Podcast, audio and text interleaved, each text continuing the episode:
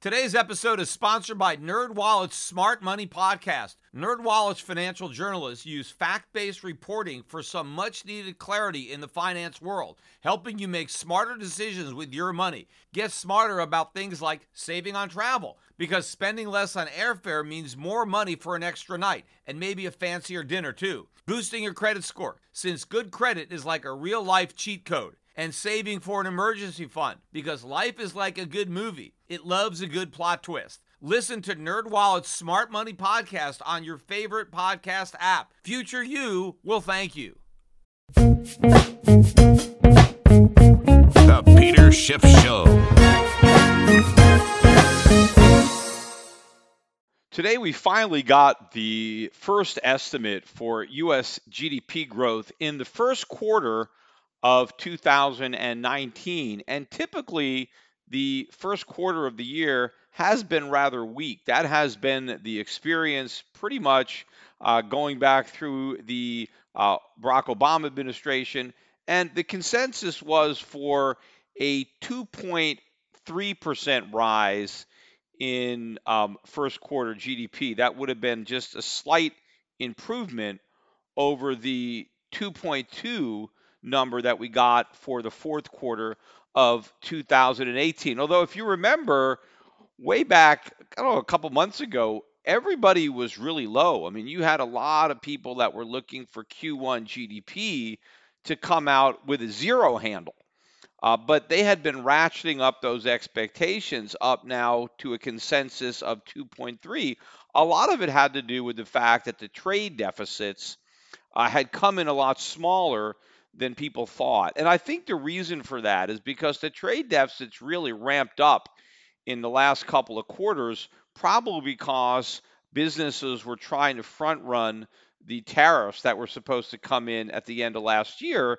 And so that might have caused extra imports to try to, you know, get things in under the gun before they were subjected to the tariffs. And so because we, you know, we we, we pulled all that forward, imports weren't as much in the first quarter, and so they did not subtract as much from the GDP. Also, the inventories continue to build, uh, but most importantly, because they weren't selling. I mean, goods weren't selling as much, uh, but uh, the inventories were building. That also ended up helping. And so we ended up getting a number that was much bigger than consensus. We actually got 3.2% GDP growth for Q1. Now, before you get all excited, aha, Peter, you know, you were totally wrong on this.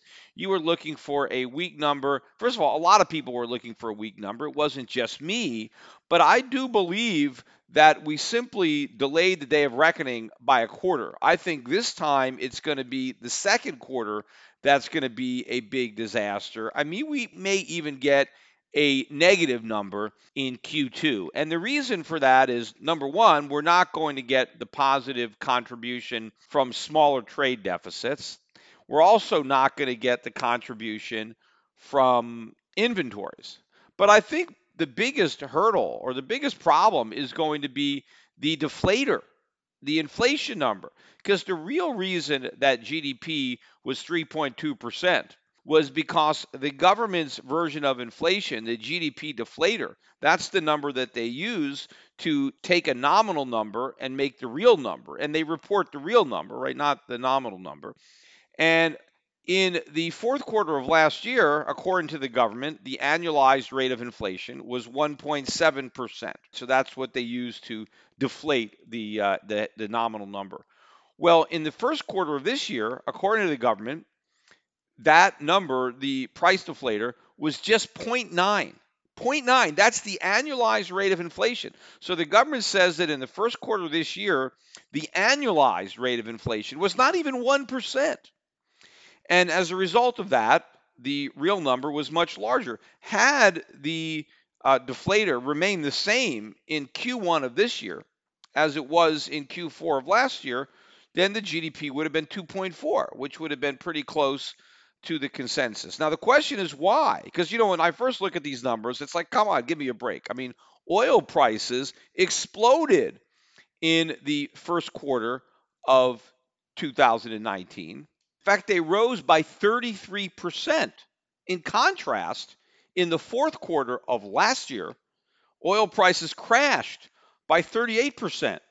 So, I mean, how do we have more inflation in the fourth quarter of last year when oil prices collapsed than we did in the first quarter of this year when oil prices surged? And then, in fact, if you actually look at the energy number that was used, the government claimed that energy prices dropped by 17% in the first quarter. Now, is this just a complete fabrication? Or maybe it's possible that what happened was that oil prices dropped dramatically in the fourth quarter of last year, but it didn't affect the prices that consumers paid until the first quarter. So in the first quarter, consumers got a lot of the benefit of the big drop in oil prices that occurred in the prior quarter.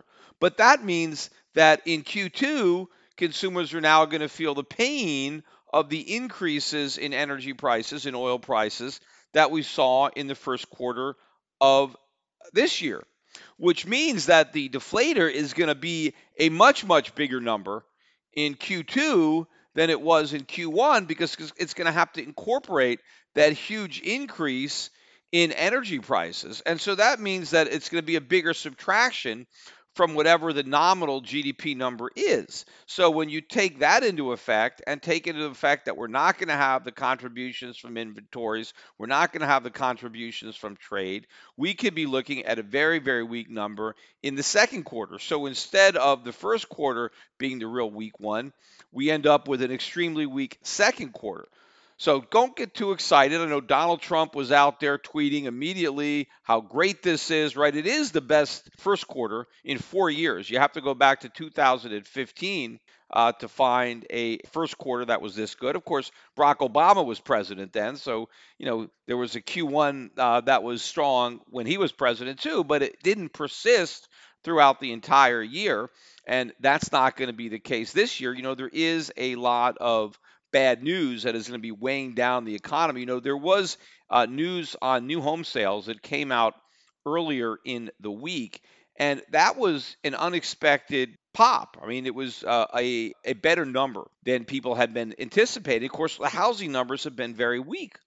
So, why was it that all of a sudden there was a big jump in new home sales? And of course, the markets reacted to this. Oh, this is great. You see, the news isn't really that bad because uh, new home sales are you know spiked until you actually look beneath the surface.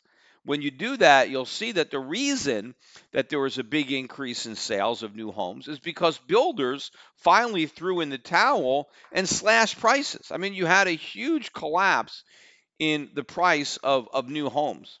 I think down over 10% year over year and it's the lower prices that cause the sales, which makes sense, right? It's supply and demand. I mean, you have more demand if you lower prices.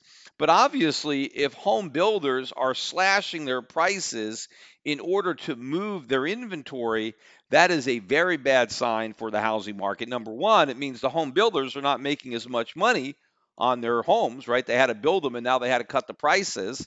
So that's not good for home building stocks or their profits. But of course, if home builders can't make a good profit selling a home, well, then they're going to stop building, right? So it's bad for the whole industry. If you work in that sector, well, you may not have a job if home builders can't build a home and then sell it at a high enough price to make a profit. And of course, this may just be the beginning of the price cuts. I mean, prices could be cut a lot more. Now, of course, the existing home sales, they may not have as rapid a price cut uh, because people have to contend with mortgages. And then if you if you try to sell the house for less than your mortgage, you maybe need permission of the bank to do a short sale. But the builders in general are just going to sell the houses for whatever they can get because they have to uh, move the merchandise. So, no, I read this article though about a, a home that sold in Greenwich, Connecticut, which is not too far uh, from where my house is in Connecticut, although I'm not in Greenwich. But this house apparently had been on the market for about three years. The guy who owns it had moved down to Florida, in part to get away from the high taxes of Connecticut. But of course, that means that anybody buying his home would be assuming that tax burden. And there's not a lot of people that want to move into high tax states. especially when they have a lot of debt, which means their high taxes are going to get higher. So this guy had been trying to sell his house for a few years. I think he started at four or five million, uh, and he's cut the price several times. And then he decided to auction it off, right, to the highest bidder. And it ended up selling at the reserve bid, which I think was $1.8 million. Now, that may sound like a lot of money to some people, but for a house in Greenwich, Connecticut, it's chicken feed. I mean, this thing collapsed in price. And of course, the houses in Connecticut, and I know that I live there, I mean, houses are lower than they were, lower than they were probably um, 20 years ago. 20 years ago. Now, obviously, there's been a lot of inflation in the last 20 years, but you could buy houses in, in, in Fairfield County, Connecticut for less than they cost back then. I mean, in, you know, obviously houses, you know, depreciate, you think, but they're probably well maintained in Connecticut. Uh, and so, and, and obviously, too, the, the prices did go up. And if you look at where the market was, Connecticut probably peaked out 2005, 2006. So since then, housing prices have more than halved you know, in some cases, substantially more. And so this is going to be happening, though. This is not just a phenomenon that's going to be happening in Connecticut. I mean, housing prices are going to be coming down all over the country. I mean, Connecticut has some particular problems. I mean, a lot of these high tax states right now, um, the taxes are no longer deductible on your federal income tax, the SALT taxes. So that uh, was a major tax increase and a reason to get the hell out of the state. But you know, uh, there's another reason now. These morons in the Connecticut legislature now they have a plan to raise taxes yet again. Right? They're saying they need to raise taxes to help the poor.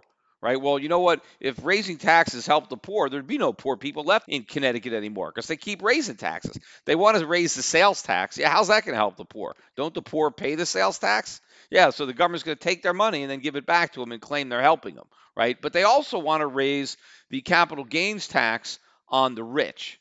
And they describe the rich as anybody who earns a half a million dollars a year if they're single, or a million dollars a year if they're married. And what they want to do is add a surcharge of 2%. So right now the capital gains tax is about 7%, I think 6.9, and so they're going to raise it to almost 9%. And that means they'll be taxing capital gains higher than they tax ordinary income, which very few states, I don't think maybe one other state might do that, but that's very rare. In fact, the federal government, it's the opposite, right? They tax capital gains at a lower rate than the rate on ordinary income, but Connecticut wants to tax it at a higher rate, which of course is going to chase even more high income families, particularly a lot of these hedge fund guys that still reside in Greenwich, right? Uh, they make most of their income on carried interest in their funds, which is taxed at the capital gains rate. And so this is yet another reason to get out of Connecticut and put your home on the market. And it is fewer people who are going to be coming to Connecticut to buy the houses that everybody is trying to unload. Now, too, I forgot to mention, I talked about the big uh, uh, increase that we had in oil prices in the first quarter of this year. Well, we had a pretty decent drop in the price of oil today. Uh, crude oil prices dropped better than $2 a barrel. So we're back down to 62.88.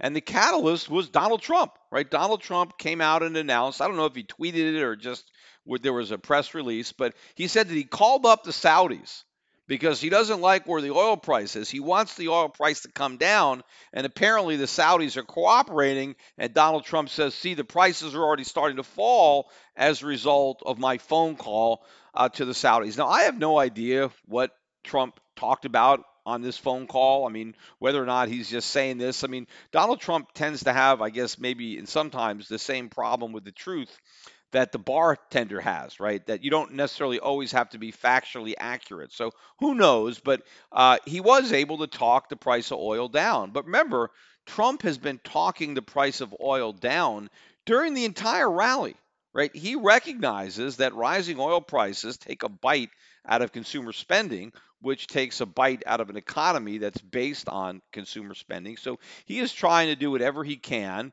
to talk the price of oil down. But you know, that is inconsistent with uh, his other goal, right? He's also trying to talk interest rates down, right? He's bashing the Fed for being too tight. He wants the Fed to be more accommodative. He wants the Fed to start cutting interest rates. He wants the Fed to do QE4, right? Well, if you want the Fed to print more money, right, and, and be easier, but you also want oil prices to go down. Those two goals are mutually exclusive. Because when the Fed starts printing more money, when the Fed, you know, lowers interest rates, oil prices are going to go ballistic, right? And and so Trump maybe doesn't realize that, but that's what's going to happen. And, and I don't think Trump is going to get his wish when it comes to uh, lower oil prices, but I do think he's going to get his wish when it comes to an easier Fed.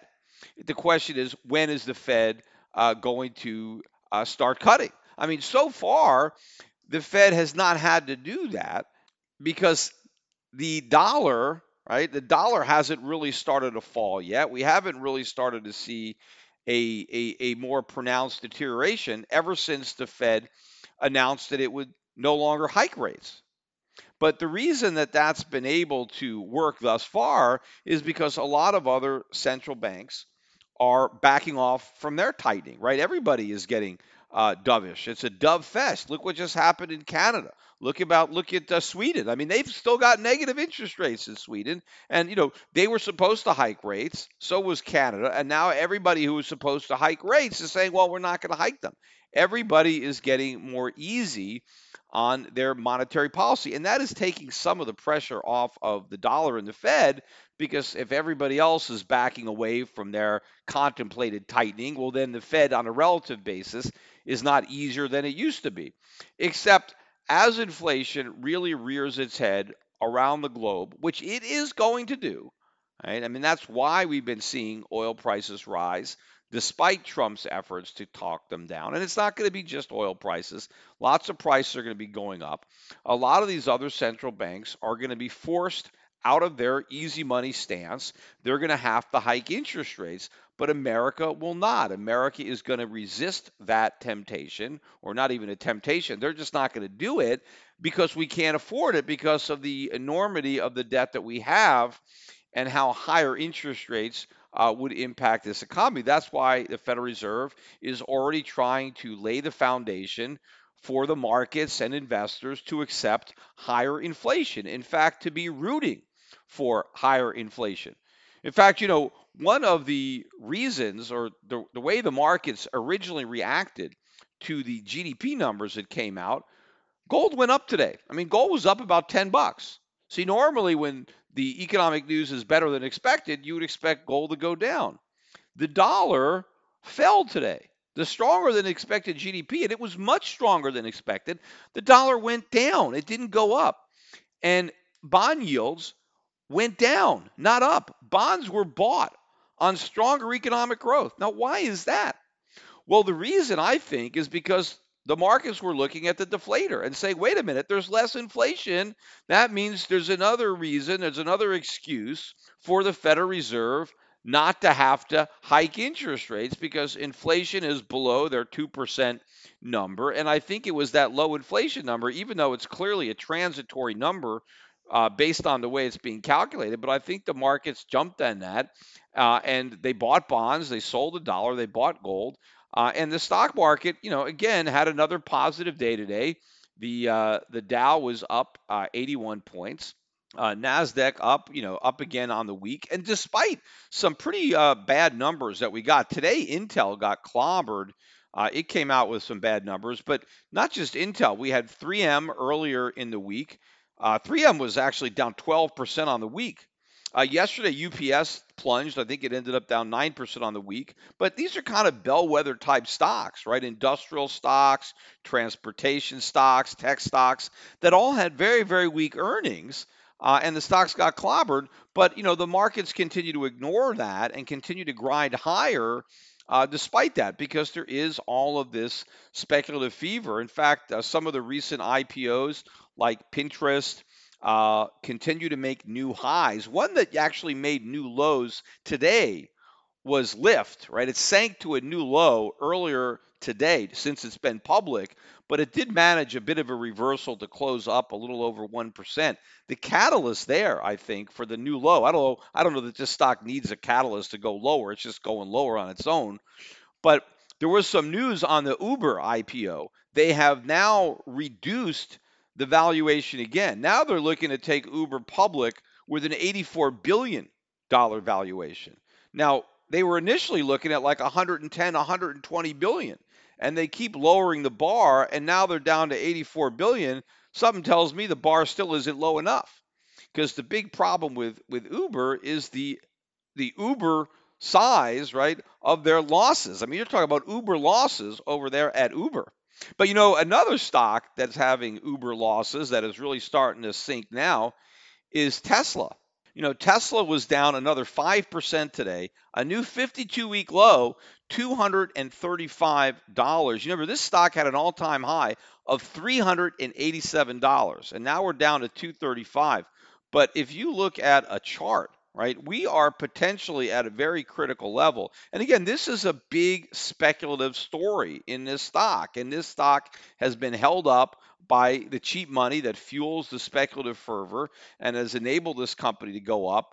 But you know, a, a stock like this breaking uh, is you know a potential canary in in a coal mine, and we've got lots of canaries in this coal mine that people have been ignoring as they drop dead one after another. You know, I just put up on my YouTube channel about three weeks ago uh, on a day that uh, Tesla had a big drop. I think it was down about 10% on some other bad news, but the stock was well above where it is now. I think it was like in the 260s, so about $30 higher. And I actually went on RT. They invited me on to talk about Tesla, you know, because I don't really get invited on the mainstream to talk about anything, but RT had me on to talk about Tesla and their earnings, and I, I was very bearish. I said, look, you know, Tesla's got a lot of problems, and you know, people should sell. I mean, the smart money is short, and so I remembered I did that interview, and I never uh, put it up on my YouTube channel, but said Tesla hit a new 52-week low today, and it was being talked about. I posted it, so you can listen to uh, my comments on Tesla. You know, by the way, I, I actually just met Elon Musk's mother, uh, May Musk. Uh, she was down here in Dorado uh, just on, on vacation uh, with a group of people, and I had a chance to chat with her for a while. Very nice lady, very very attractive. She was a former model, and she aged aged quite well. Very fashionable, stylish uh, woman. Uh, so uh, I don't know. I just thought I'd throw that out there. But I've never met uh, Musk himself, but but but now I've met Mrs. Musk.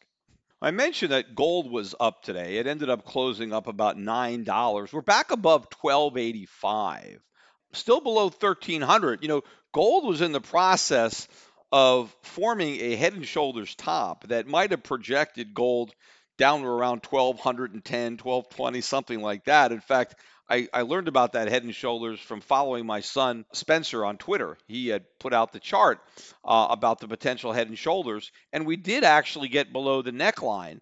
Uh, but you know, if we get back above that neckline, if this head and shoulders pattern does not play out, if it's a busted head and shoulders, that is extremely bullish because head and shoulders tops, you know, or bottoms, they're generally pretty reliable. So most of the time you get a head and shoulders top, the market, you know, the, the pattern, uh, you know, plays out and you get the bigger drop. Now, the interesting thing that even, you know, my son pointed out is that if we get the big drop, we're just going to take gold back down to the uptrend line. So it's still in a positive long term pattern, even if in the short run it might have pulled back uh, to satisfy the, the head and shoulders pattern. But obviously, head and shoulders patterns don't always work. I mean, if they always work, then you could make money every time, right? Just find a head and shoulders top and you're guaranteed to make money, or find a head and shoulders bottom and buy it and you're guaranteed to make money. Uh, you're not. I mean, most of the time they work out, but not all the time.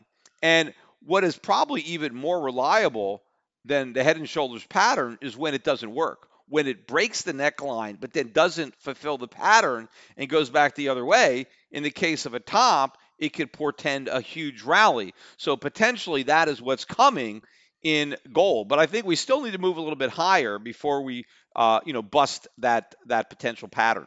Although while real gold was moving up today, digital fool's gold was moving in the other direction. You know, Bitcoin had a big drop uh, yesterday, overnight, today. We had gotten as high as I think about 5,600 on the price of Bitcoin, maybe a little higher. And then we tanked yesterday.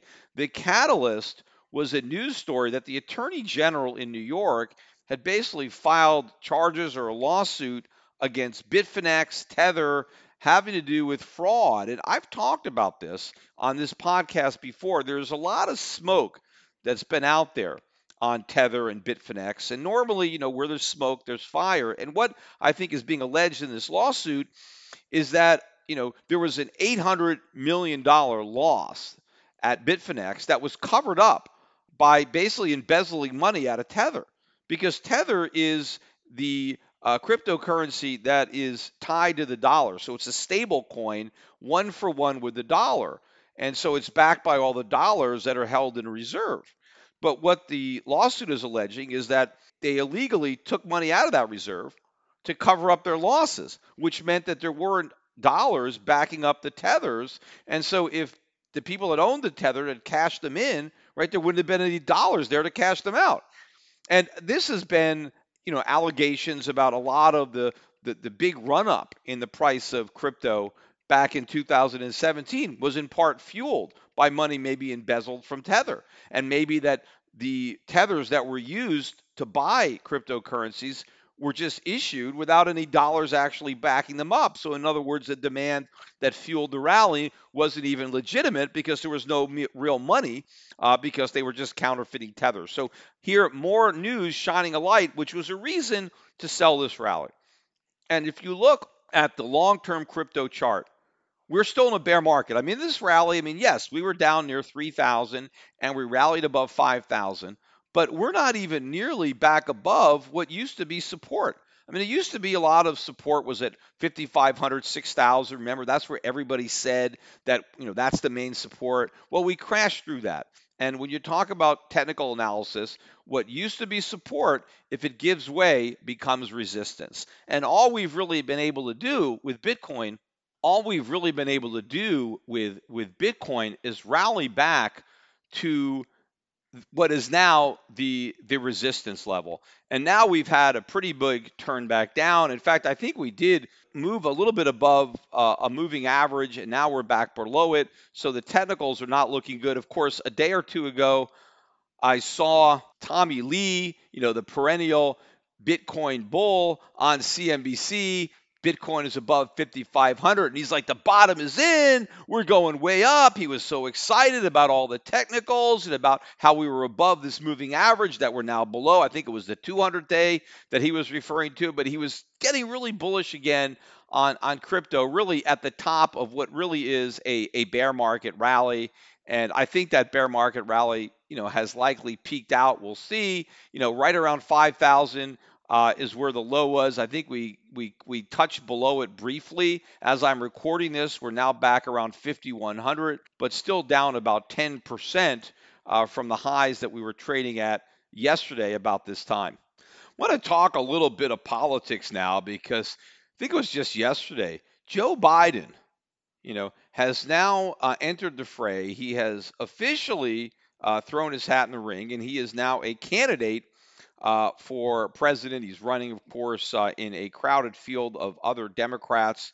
Now, of course, for a while there was, uh, you know, some problems. There were some women that were coming out and saying that, you know, Uncle Joe was getting a little too frisky. You know, he liked to smell their hair. I don't know. It seemed like uh, they were trying to keep uh, Joe from entering uh, the primary because obviously he's the old guard. He's the establishment. He's an old white guy, right? He's not with it now. He's not progressive. He's not a socialist. I mean, maybe he is, but he's not. You know, he's still in the closet. He's not embracing socialism. You know, he was the vice president under Barack Obama right now, I don't know why you know people want to distance themselves from Obama like he's the old guard. I mean, first of all, I mean he was black, right? I mean, so uh, that's supposedly you know represented progress.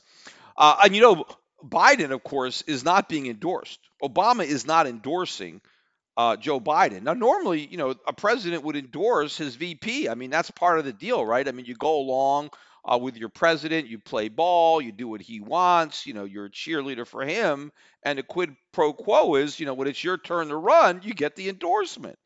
And uh, Obama's not even endorsing it because I guess Obama, you know, doesn't want to piss off the more liberal wing of the party, right? So he doesn't want to come out and endorse Biden, especially since Biden may not win.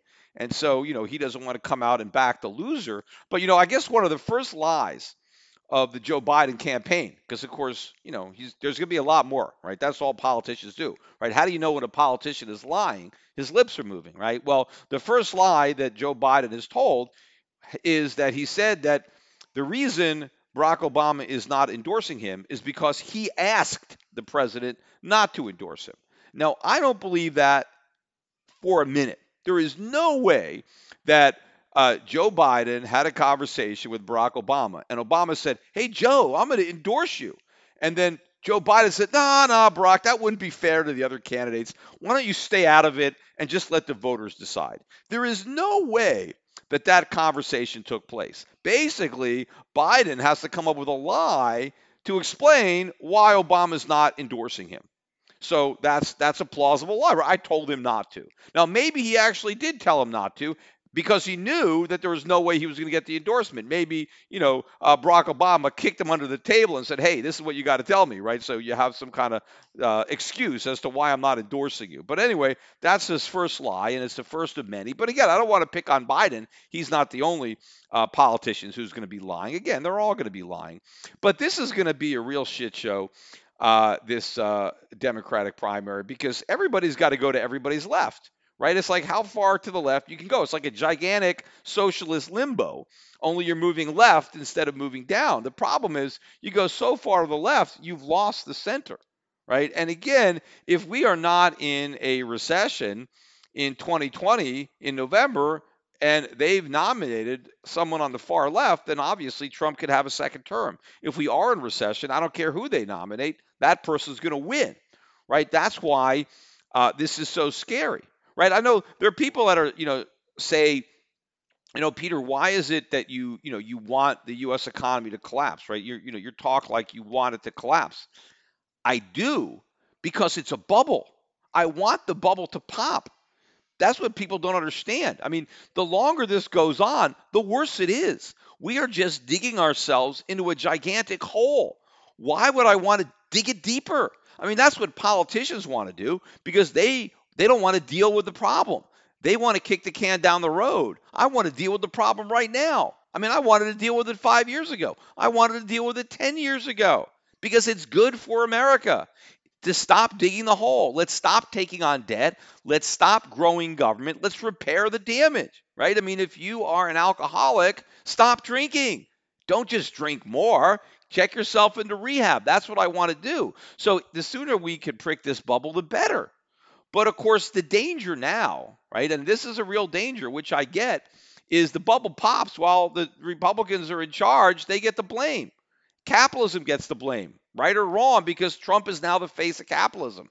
Even though he's not necessarily a real capitalist, he's the face of capitalism. He's also the face of shrinking government, even though he's made government bigger. He talks about deregulation, you know, but what have we deregulated?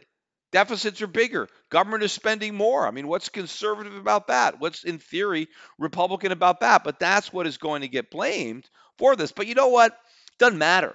Because even if we don't crash before the election, we're going to crash after. Trump is going to be at the helm of the Titanic when it hits the iceberg, right? There's no way we're going to avoid recession for another six years. I mean, I, I still don't think we're going to avoid it for another two years, but there's no way we're going to avoid it for six. And the next one is going to be the last one. The next one is going to be horrific because when the Fed tries to come to the rescue with more QE and 0% interest rates, nobody is going to believe that it's a, it's a temporary policy. Nobody is going to believe they have an exit strategy right? If they couldn't shrink a $4.5 trillion balance sheet, they'll never shrink a $10 trillion balance sheet. If they couldn't normalize interest rates after keeping them at zero for eight years and with a $22 trillion national debt, they're not going to normalize interest rates with a 30 or 40 trillion dollar national debt. I mean, imagine all the extra debt corporations are going to take on from where they already have if we're going to keep this bubble going. Imagine how much more student debt we're going to have, how much more auto debt, how much more credit card debt, how much deeper into debt are the states going to get, are the municipalities going to get. So no one is going to believe for a second that we're ever going to normalize rates, that we're ever going to shrink the balance sheet. It was that false belief that was providing support for the dollar. So the next recession is cataclysmic. So whatever it happens, uh, it's going to be a disaster for the Republicans. So we might as well get it out of the way. And personally, I think it's better to get the socialists in office in 2020, where we have a shot to get rid of them in 2024, than let them come in in 2024 because I think by then things are going to be so bad we may never get rid of them. But you know, one point I wanted to make though about the election, about how ridiculous it's going to be, is the left forces people, right, to sign on to these crazy ideas, right, like like the Green New Deal. But one of them, an old idea that has been resurrected. I don't even know if I've commented it on my podcast. I can't remember. You know, I've, I've been doing a lot of podcasts over the years, so I forget. And oh, and by the way, I mentioned earlier that I just put up on my YouTube channel my uh, my interview on RT from three weeks ago about Tesla. But a couple days ago, I posted the uh, keynote speech I did at the New Orleans conference in uh, November of 2018. So it's about a half hour speech. That's up there. And I also put up a panel that I did. It was me and two other guys, and it was the, the bubble panel, boom bust bubble panel. So I put that up there. So you got those two uh, new uh, talks that you can watch on my YouTube channel. If you want to hear me live, I'm going to be at the Money Show in Las Vegas. I think that's uh, the 10th through the 14th. Uh, so if you're in Vegas, you can see that. That's a free conference. I'm also going to be at a at a conference where you have to pay to attend, the SALT conference, which stands for Skybridge Alternative Asset. That one is also in Vegas. It's a few days earlier. It's the 7th through the 10th. So I'm going to be there. At SALT, I'm just going to be doing a debate gold versus Bitcoin. I'm going to be actually doing a lot more at the Money Show. And of course, I'm going to have a booth there. We're going to have some of my reps from my LA office there. So you should. Uh, you should stop by. But getting back to what I was discussing, so there's one topic uh, that is now getting more news uh, among the Democratic uh, candidates is the idea about reparations for slavery. Now, if there was ever a completely nutty, crazy idea, slavery reparations is it. I mean, it is, it is probably, of all the dumb things that Democrats have come up with, this has got to be the dumbest. But all of a sudden, it's being resurrected. And a lot of these candidates are afraid to be against it. I mean, some of them are, right? Bernie Sanders was against it. A Biden, I guess, would be. I don't know. But you got a lot of people that are actually believe, believe that there should be reparations for descendants of slaves, that people who descended from slaves should receive some kind of a payment. And they try to claim that, well, you know, uh, the Germans paid reparations for the Holocaust. They did to the actual survivors of the Holocaust not their great, great, great, great, great grandchildren. Germany paid reparations, and the, the taxpayers who paid it were the Germans who were responsible for the Holocaust, right? I mean, the people who were living in Germany at the time that the Holocaust survivors got reparations, they were in Germany when they were in concentration camps. But here you have this crazy concept that the sins of the fathers in fact, not the fathers. The great, great, great, great, great grandfathers should be visited on the sons. This is complete nonsense. But I mean, I might as well just, you know, beat this horse until it's dead and just talk about how utterly preposterous the notion of slavery reparations uh, actually is. I mean, first of all, America has paid the price for slavery, right? I mean, we fought a war, right? Over the expansion of slavery or slavery, however you want to say the what the catalyst was for the Civil War. Clearly, you know, slavery was a big part of it. Freeing the slaves was a big part of it. It happened in 1863. How many Americans died to end slavery? I mean, we, more Americans died in the Civil War than any other war we ever fought. So there was a big sacrifice uh, to end slavery in America. Um, certainly, the monetary cost. I mean, forget about the cost of, of in lives, the cost of waging the war, and then the cost of rebuilding the South. I mean, how much did that cost? I mean, so there already was a huge price paid to end slavery by the people who were alive at the time. And remember, too, the people who owned slaves, I mean, the slaves were freed. There was no compensation to the slave owner, right? They, they they bought the slaves and then they were freed, right? So they there was a monetary loss that took place at the time, right, by the people who actually owned the slaves. But the idea that now 150 years later that there should be some compensation to people who weren't even alive, whose grandparents weren't even alive when slavery existed is nonsense. I mean, because first of all, who gets it, right? Who gets the uh, reparation money? Right? Well, I mean, do you actually have to prove that your ancestors were slaves? I mean, because there are a lot of blacks that live in America whose ancestors didn't get here until after slavery ended. right? A lot of blacks came, uh, you know, in 1870, 1880, 1890. There are blacks that came from other Caribbean islands, right? Their, their, their ancestors weren't slaves. At least they weren't slaves here. I mean, it's possible they were slaves someplace else, but they weren't slaves in America. But how do you know? And of course, a lot of blacks, I mean, they're not like every one of their ancestors wasn't black. I mean, you have a lot of blacks that are also part white, right? I mean, I mean, you know, there's a lot of white blood in a lot of African Americans. I mean, that's just, I mean, I mentioned Barack Obama earlier. He's half white. I mean, people always talk about how he's the first black president, but he's half white. I mean, does Barack Obama get reparations? First of all, does he need reparations? But if he does, does he get them? Right? I mean, because he's half white. I mean, does his white half pay the reparations to his black half? I guess that would even out, right? But how do you know? And first of all, too, not every white person owned slaves. First of all, right? I think very few people up north had slaves. I mean, maybe about 20, 25%, I guess, of the Southerners actually owned slaves. I mean, you had to be pretty rich to own a slave, right? I mean, the average white person down south did not have any slaves. So, I mean, why should white people who descended from white people who never owned slaves, why should they have to pay reparations? What did they do wrong? And first of all, what about me? I mean, I'm white, but none of my uh, ancestors were in America at the time of slavery. All four of my ancestors came to this country, uh, you know, around 1900. All my parents, grandparents immigrated from uh, Eastern Europe.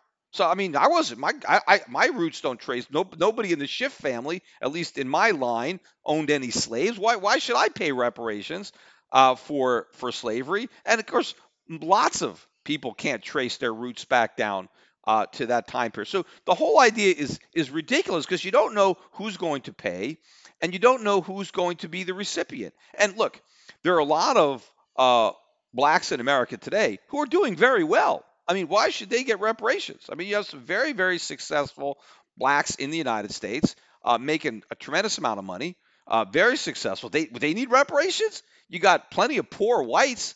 Why should they have to pay reparations to blacks who are doing much better than they are. Right? I mentioned uh, Barack Obama. Uh, what, what about what about Patrick Mahomes? He's probably going to end up being the highest paid football player in the NFL when he signs his next contract. I mean, he's half white too, right? I mean, does he does he get reparations? You know, because he's half black, right? Now, of course, you got athletes who are, you know, all black like LeBron James. I mean, does, he need reparations? I mean, how much money does that guy have? Right? He needs to get reparations. This whole thing is nonsense uh, that, um, that, that, that there's somehow the ability to figure out which person is actually descended from slavery and then which person is descended from somebody who actually owned the slaves. Plus, another thing that people forget too is, of course, not all blacks were slaves even before they were freed in 1863. I mean, there were plenty of free blacks, I mean, particularly up north. And another thing that not everybody realizes is that there were some blacks that owned slaves. I mean, obviously it was in the minority, but there were some slave owner blacks. Now, so what if somebody is in America today and they are a ancestor of somebody who was black and actually owned a slave? Why should that person receive reparations when his ancestors were themselves slave owners? Right? And as I said, the vast majority of white people didn't own any slaves at all, right? So why should they pay? But you know what? there actually were some white slaves in America, right? You didn't have to be black to be a slave. I mean, the vast majority of slaves in America were black, but there were some white slaves. So, what if there's a white guy here in America or a white gal who is the descendant of a white slave? Why should that guy pay reparations to potentially the descendants of a black slave owner? But even then, it doesn't make it right. I am not responsible for the sins of my great great great grandfather.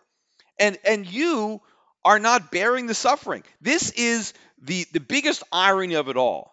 Right? And this is probably very politically incorrect of me to say this, but of course I will always say things that are politically incorrect.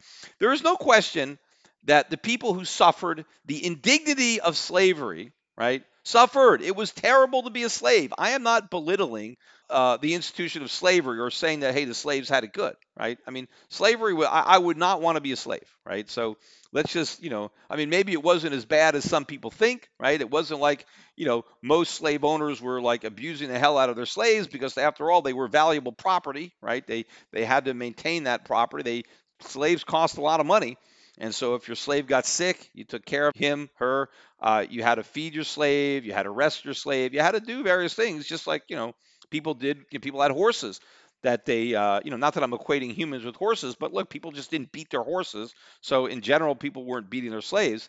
Uh, but I'm not saying that slavery, it was good to be a slave. I'm clearly, you know, it wasn't, right? So slaves suffered, no question about that. Slaves, slavery was bad, and the people who were slaves suffered uh, that.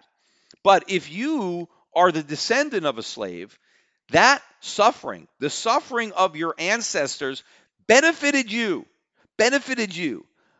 Americans alive today who have descended from slaves are lucky that their great great great great grandfather was a slave in America. Why? Because if he wasn't a slave in America, he probably would have been a slave in Africa or he would have been a free person in Africa. See, first of all, most of the slaves that made their way to the United States, it's not like, you know, these slaves were just running around free and we sent people over to Africa to capture them, you know, running around the jungle, and we snatched them, you know, out, you know, from from their tribes. Most of the slaves that made it here in the slave trade were slaves already in Africa. They had black masters in Africa, and those black owners sold the slaves to the whites who brought them to the United States. In fact, they they went all over the world, not just to the United States. Uh, and so, if you descended from a slave in America, had your great great great great grandfather not come here, then you would have descended from him in Africa potentially, and so you you would have been born in Africa instead of being born in America. And even if your ancestor wasn't a slave and he was caught and, and, and enslaved by the Americans, so you would have been the descendant of a free African. But does anybody believe that it's better to be born black in sub-Saharan Africa, right, than in the United States. I mean, come on. I mean, I don't care what period of time, whether it's today, 50 years ago, 100 years ago, being born black in America is better than being born black in sub Saharan Africa. Forget about, for a while, South Africa, you know, was probably a pretty good, maybe a good place to be, maybe not. But in general, you had it pretty bad. Now, your standard of living is much higher, even if you are on welfare in America, even if you're poor. That's probably better than your random shot at where you would be, right? If you were born in Africa, right? So if you took the typical African American, right, uh, who was here today and said, Well, are you glad you were born here?